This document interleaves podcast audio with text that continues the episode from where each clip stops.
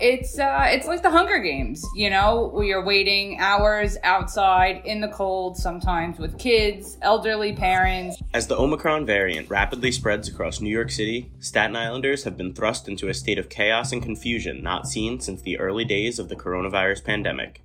In recent weeks, residents have endured hours long waits for coronavirus tests and reduced city services as a result of staff shortages all while navigating constantly shifting guidance from the CDC and the city and state governments.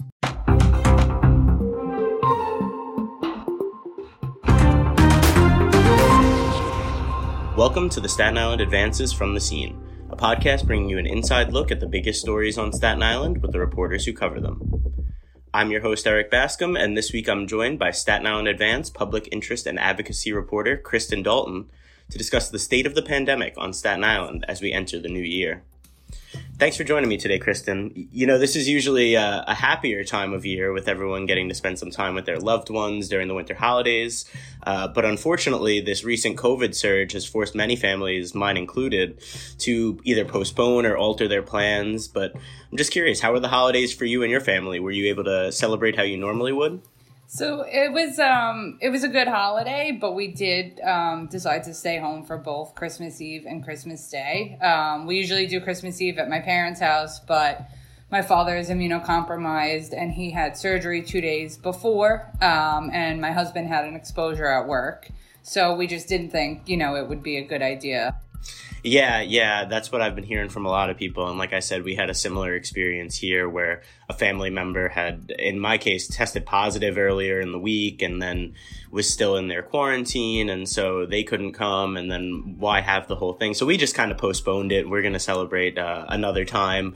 Um, but it was definitely weird. For me, it feels almost like Christmas never happened this year because we didn't yep. have our, our normal celebration. So it, it was a little strange, but uh, I kind of took some solace in the fact that you know millions of other families are going through the same thing right now. I'm not the only one. Right. And i think that this is definitely one of those instances where it's uh, better to be safe than to be sorry. Yeah absolutely especially around the holidays. So yeah. in recent weeks uh, as these case numbers have gone up in new york city and, and across the country and the world really uh, due to the Omicron variant, Staten Islanders have been dealing with some excruciatingly long waits to get coronavirus tests.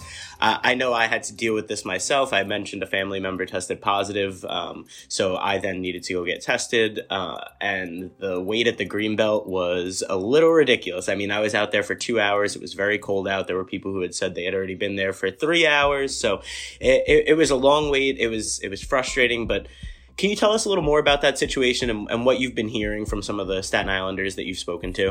Um, I don't think I've heard from anybody who's waited less than two hours. Uh, the average seems to be about three and a half hours. Um, but it's uh, it's like the Hunger Games, you know. We are waiting hours outside in the cold, sometimes with kids. It's been a mess. Every single site, um, you know, it, it appears as though the wait is the greatest in the morning. Mm-hmm. Um, as mid afternoon comes, early evening, um, it does seem to dwindle down. Um, but still, I mean, uh, at least at least two hours in most cases. Yeah, and I think it's interesting that it, it it's the busiest in the morning, which I've noticed as well in the times that I've gone to go get tested. But I think everyone's idea is like, oh, I'll just be one of the first ones there, and then I can get tested first, and then I'll be done with it. But when everybody has that same mentality, you've got people showing up at these sites, you know, an hour before they open. In some cases, I know at the Greenbelt, one of the guys, I was waiting in line. Someone came there and they were like, "How long's the wait?" And he was like, "Uh, two or three hours." He was like, uh, well, what if I come back tomorrow? And the security guard told him, like, well, you'll probably want to get here at least an hour early because other people are doing the same thing and you're just going to end up lining up. And so it's, it's that. And then also like we mentioned with the cold weather right now, you've got people who are waiting outside for multiple hours in this cold weather and then potentially just getting a common cold from doing that, like being outside in the cold. And then they go home, they tested negative, but then like they start sniffling because they got a cold because they were waiting out and now they think they have to go get tested again. And it's kind of like this weird vicious cycle that we've got going on. Right. Right. You know, and it's it's good if you, you know, if you have somebody that you can kind of tag team with, somebody goes and waits in the car, somebody's online and you swap off with. But I mean, even that's not ideal because so many people are working now somebody else is going to have to take time off from work and it's just it's it's none of it's ideal we'll be right back the mayor of maple avenue is a powerful multi-part podcast about sean Sinisi, a victim of former penn state football coach jerry sandusky who was arrested 10 years ago for numerous child sexual abuse charges the podcast series is written and hosted by pulitzer prize winning reporter sara ganim who takes listeners into the world of addiction rehabilitation, where society can be quick to celebrate the consequences for abusers while not addressing the needs of their victims. Subscribe now to the Mayor of Maple Avenue wherever you get your podcasts. Yeah, and unfortunately, we've seen that waiting in line for these tests isn't really the only testing related issue we've been seeing. There's also this mad scramble from residents to get their hands on these at home testing kits, which we've seen, we've reported before, have been flying off the shelves at pharmacies. Lots of them are sold out already. The city's also giving out free kits, but people are having trouble getting their hands on those too, right? Because of the crazy high demand right now, especially with the holidays. Everyone wants to test before they see family or before they travel or whatever it might be. So, what have you been hearing from Staten Islanders who are trying to track down these at home kits? So I've been personally calling it the world's worst scavenger hunt. Um, I experienced I experienced it myself on Christmas Eve um, at the Staten Island ferry terminal. Um, I got there at like 8:30 and they started at 9, but um, you know, I think the problem is is that um, there are so there are mobile testing van uh, mobile vans that have been distributing only test kits. Their only purpose is to show up at a location, distribute the test kits. Um, but then there are other areas like the Staten Island Ferry Terminal and some of the other city run sites where people were showing up to get test kits, um, but that's not how they were being distributed. They were being distributed in the hopes to reduce the number of people waiting online for in person tests. So you had one line that, again, hours long, mixed with people who wanted either a rapid test or a PCR test. Right. And then you had the people waiting online to take the at home test kits. Um, and that you know that made it a lot worse because now you have people waiting online for hours um, who are looking to take the test kits and go home instead of going to the locations you know where they were just giving out the test kits and people were waiting 10 minutes online because it's just one person standing there handing them out and then people are taking them and leaving um, and you know some of our elected officials did get a number of test kits. I don't know how many they each got. Um, but if you're not constantly checking Facebook or Twitter or you know however else they're they're telling people, you don't know who has them and and and where they are and how to get them. So it's it's uh, just like you know the the in person testing, the at home testing. Rep, you know the at home tests have been a mess also, and then you've got um, pharmacies that are selling out of them, people buying them and then trying to resell them for double, triple the price. You know, uh, then you you've got bootleg tests online, you know, on Amazon, and there are a number of, um, and I actually wrote about this last week, a number of FDA approved at home tests, but there are many others that have not been FDA approved mm-hmm. or given the emergency use authorization. So when you're buying them from an unknown retailer, uh, you run into that problem too. Yeah, it's the at home thing has been so strange. The reselling part really got me. I saw some stuff on on Facebook of people saying selling like you know reselling these kinds of tests and stuff. I'm like, are it feels like I'm trying to get a PS5 all over again, um, but with an at home COVID test. And uh, you're right. At some of these sites where they're offering um, rapid MPCR testing and then also handing out the at home kits, it can get a little hectic, and people are just like not sure even what they want to do, or uh, are you giving the at home kits only to the people who aren't getting tested at site. I know when I was at the Greenbelt, um, some people showed up and the lines for the rapid and PCR testing were so long, they said, I'll just take an at home kit and I'll do it there. Other people, the line for the rapid test and the PCR test was longer than the line for just the PCR test. So some people said, okay, I'll wait on the shorter line for the PCR test and then I'll take the at home kit with me and I'll use that as my rapid when I get back to the house. So it's just like this whole mess of like different people doing different things, people taking the at home kits, but then also staying to get tested regularly at the site. And it's just been a, a very big, messy situation as the whole yeah. world seems to be these days.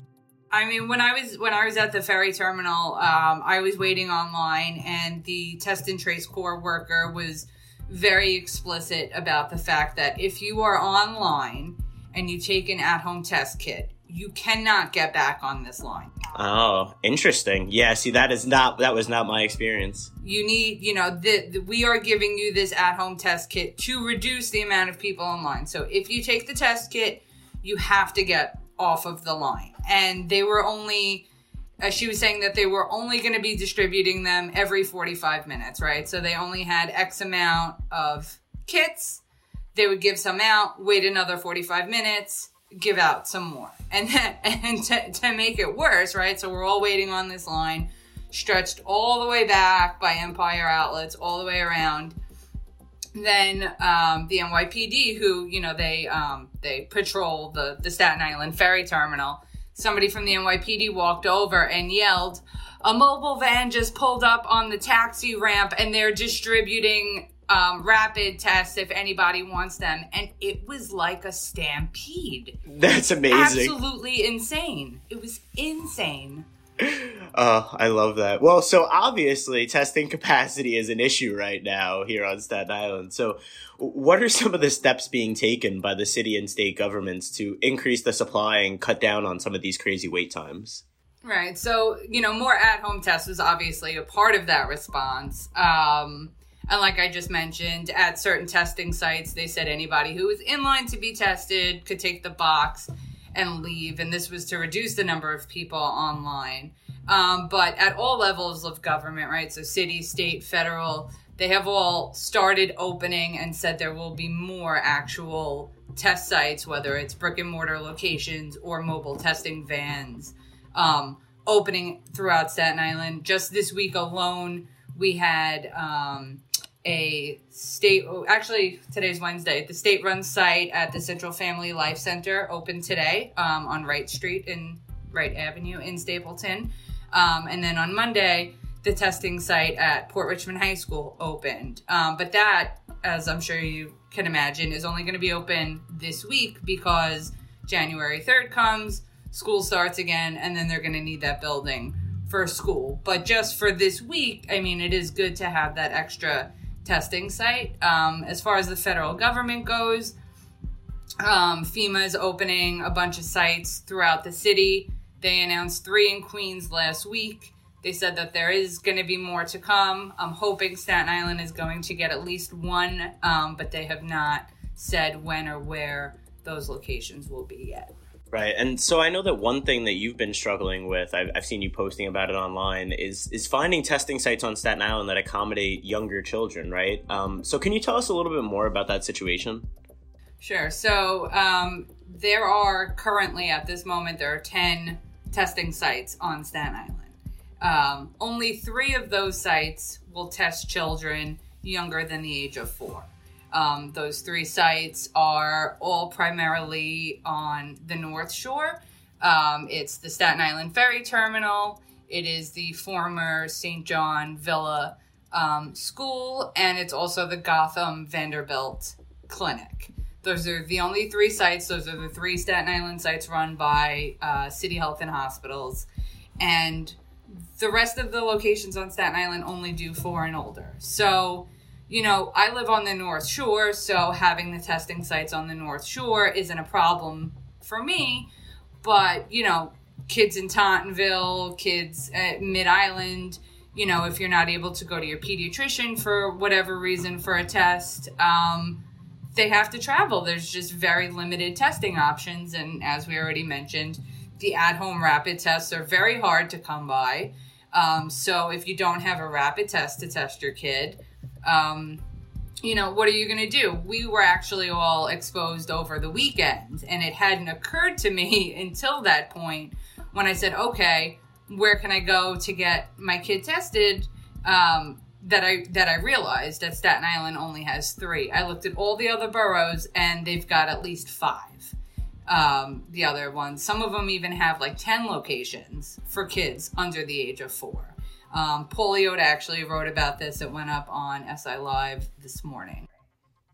Yeah, and it's got to be frustrating too because when you're dealing with these younger kids, these are also people who are not yet able to get vaccinated, right? Because the vaccine has not yet been uh, emergency authorized for that age range. So if you're concerned that your kid might be sick, and they're obviously unable to get vaccinated at this point, you want to get them tested as quickly as possible so you can assess the situation. So having to travel across the island and then having to wait in line, and you know, it could end up being a, a three four hour ordeal for some of these South Shore parents if they're going to have to travel to the North Shore, wait to get tested, and travel back. So it's got to be very frustrating, and it definitely feels like uh, a bit of a disparity there for a, a whole portion of the borough to just not have access to this kind of testing. So hopefully they'll they'll do something to to rectify that situation soon. But we've also seen that this recent surge of cases has had a, a, pretty noticeable impact on on city services, despite Mayor De Blasio kind of downplaying that, saying things are functioning as intended. But I know just on my beat covering transportation that coronavirus cases among city employees and agency employees have resulted in reduced service on the Staten Island Ferry, on the Staten Island Railway. They're running less subways, less buses. Uh, what are some of the other ways that services around the city have been impacted, and, and what is the administration doing to try to mitigate some of these issues? Um, you know, so I, I can't say it's necessarily because of the recent surge in positive cases, but I think it's more of the combination of workers who um, are out sick because they have COVID um, and also the mandates taking place. Um, you know, I, I, think it's I think it's the combination of those two things that um, is is is really impacting the workforce. Um, you know, aside from uh, transportation, like you said, we've been hearing about it in schools for months now. You know that that that the Department of Education, um, you know, is you know hiring people who used to be substitute teachers asking people who were ever teachers in their life, hey, you know, do you want to work again? We don't have teachers, right? Yeah. So schools, um, hospitals, and and other healthcare facilities, pharmacies have obviously taken a big a big hit. You know, I was. Um, hospitalized a few times in the, in the last few months, not for COVID, but I, I did spend quite a bit of time in in one of our local hospitals, and almost I, I would say probably close to half of the nurses were all traveling nurses. They weren't even employed, um, you know, by our hospital systems. And I don't think anything is, is being done about it. Because, like you just said, I mean, de Blasio has really been downplaying all of this and saying, nope, ev- everything is working, everything is fine, we've got it covered. Um, but the people who are living it um, are going to tell you a completely different story. Yeah, absolutely. And I, I think one thing that, that could help, uh, and there's some controversy around this to begin with, but we've got these new CDC guidelines, right, that were just announced. Um, this has been one of the most frustrating parts of the pandemic, I think, is that uh, everything is changing every other week. So it's hard to keep track of like what the rules and guidance even are at any given time. But Earlier this week, the CDC announced that it shortened the recommended time that those with COVID and those exposed to the virus are going to have to quarantine. So that's something that could potentially help get workers back quicker.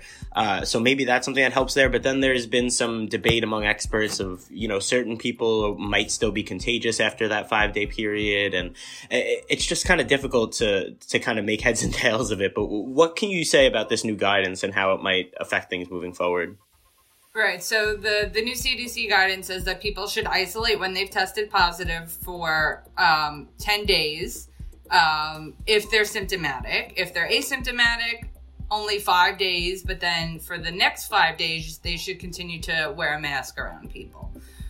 People who were only exposed, regardless of vaccination status, should quarantine for five days and and wear a mask for the additional five.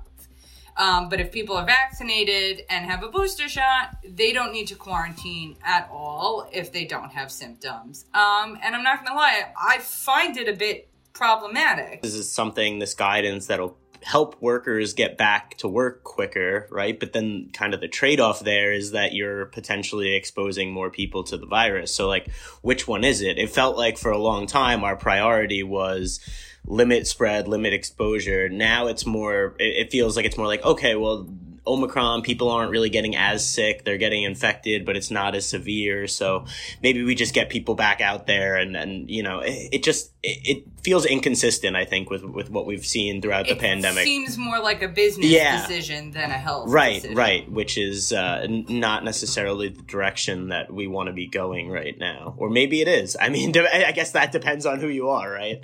Um, so, I mean, it, it, it's a little frustrating, but uh, let's move on. You mentioned the, the Staten Island hospitals. Uh, the spike in cases in the past few weeks has also led to an increase in hospitalizations on Staten Island. Uh, we just wrote an article, um, our colleague, I believe it was Joe Ostapiuk, saying that for the first time since April, the hospitals on Staten Island are treating over 100 COVID patients. We're up to 125 COVID patients. It hadn't been over 100 since uh, late April. So, what are you hearing from the hospitals regarding this increased patient load and and how equipped are they to handle all these new cases that are coming in? Right. So both SIUH and Rumsey maintain that they um, are able to handle what they've got now. That it's they're not seeing the volume that they were seeing that last year. Even if there is an uptick in hospitalizations, it's it's not a surge, right? That's what it was last year. It was a surge. It was so many people at once, and it was just very overwhelming, right? Where they needed the field hospitals, they they needed to cancel elective surgeries, um, and even though you know we are seeing an increase now, um, we have not had to cancel elective surgeries on Staten Island. Um, they're not needing to utilize their surge capacities where they turn other beds into you know COVID beds. Um, and I believe most of the city is kind of in the same boat throughout the pandemic, I think students and teachers have been some of the most impacted people in New York, right? So, first it was remote learning, then it was a hybrid model. Now, all the students are back in the buildings, but many classrooms and in some cases entire schools have been forced to shut down and quarantine due to positive cases among students or staff members. Uh, Mayor de Blasio and incoming Mayor Eric Adams, though, announced on Tuesday that they're changing some of the rules for the public schools in hope of, in hopes of kind of having less disruptions to that in-person learning. What can you tell us about this new schools plan and how the, the rules are now going to differ when students come back from winter break? The mayor said that the Department of Education is going to double the amount of PCR testing that they do. Um, and if there is a positive case in a classroom, um, each child in that classroom is going to take home a box of test kits, the rapid test kits, um, for seven days. Negative, and again, this is where that that guidance comes, that new CDC guidance comes back in, right? Negative and asymptomatic kids can go back to school. They can return to the classroom. Um, and those tests are coming from the state. Governor Kathy Hochul announced this the other day that the state uh, is getting, I think it was like 6 million testing kits, um, of which 2 million was going to go to New York City just to distribute to the schools for this new effort. Yeah, and I think it's interesting too that now the the testing that they're doing in school, they're going to include vaccinated students as well. For the longest time, it was only unvaccinated students who were getting tested, but now you're going to have vaccinated students who consent to it as well because the parents do need to consent to the in school testing. But you're going to have vaccinated students as well getting tested there, which uh, is a good thing. But then you're also likely going to see an uptick in cases in the schools because you are now testing a higher percentage of the people. I mean, we've seen this all over the world. But I mean, to use sports as an example, the NBA recently shifted to daily testing, and you know, ninety plus percent of their players are vaccinated, but they're still getting dozens of new tests, you know, on a weekly basis. So, uh, breakthrough infections seem to be a little more common right now with uh, with Omicron, and so uh, it's a good thing, right, that they're going to be testing more people and and kind of spotting these things right away. But uh, I would, you know, kind of warn parents not not not to be surprised if you do see more positive tests showing up in your child's school in the in the coming year, just because more people are being tested uh, on a regular basis. So we'll we'll have to kind of monitor that and see how it goes. But then with the new quarantine guidance,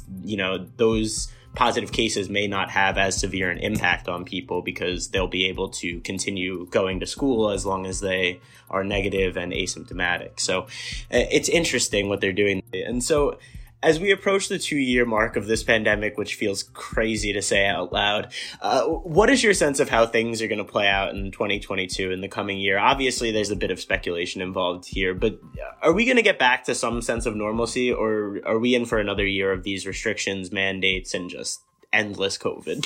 You know, I I honestly, I have no, I have no idea. I've been wrong about everything so far, so I feel like I'm not the best person to ask this question. Um, I think everyone's been wrong about. Everything. But I, I think so it's hard to judge for a number of reasons. You know, for most of the pandemic, we had Governor Cuomo and we had Mayor De Blasio. Now we have Hochul and we have incoming Mayor Adams.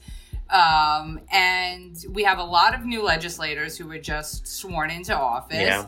And all of that could is really you know, could potentially drastically impact how the next year goes.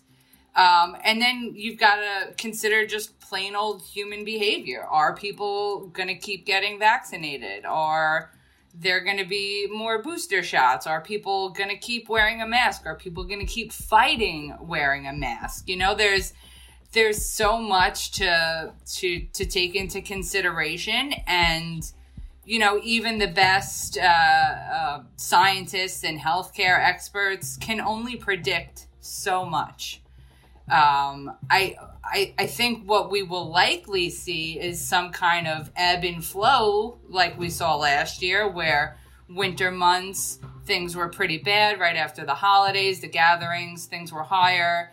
Things got a little bit better over the summer. People could do more things outdoors. You could gather outdoors um, and then there could potentially be another spike next winter. But I think what we do, you know, what we do now between then and now is really gonna is is going to determine that. Yeah, absolutely. It, it, feels like a guessing game at this point. There's no way to really tell, and so we will have to just hope for the best and plan for the worst. Unfortunately, as we've been doing throughout a lot of this pandemic. But thank you so much for joining me today, Kristin. It was a pleasure speaking to you as always, and I look forward to having you on again soon. Hopefully, with a more uplifting topic.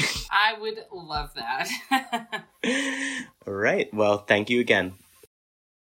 Did you know on March 27, 1986, the Staten Island Advance published a special centennial edition, which was the largest weekday paper ever published in New York City? Thank you for listening to the Staten Island Advances from the scene. If you like what you've heard, please make sure to rate and subscribe wherever you get your podcasts and visit silive.com for the latest on all these stories and more. Thank you for supporting local journalism.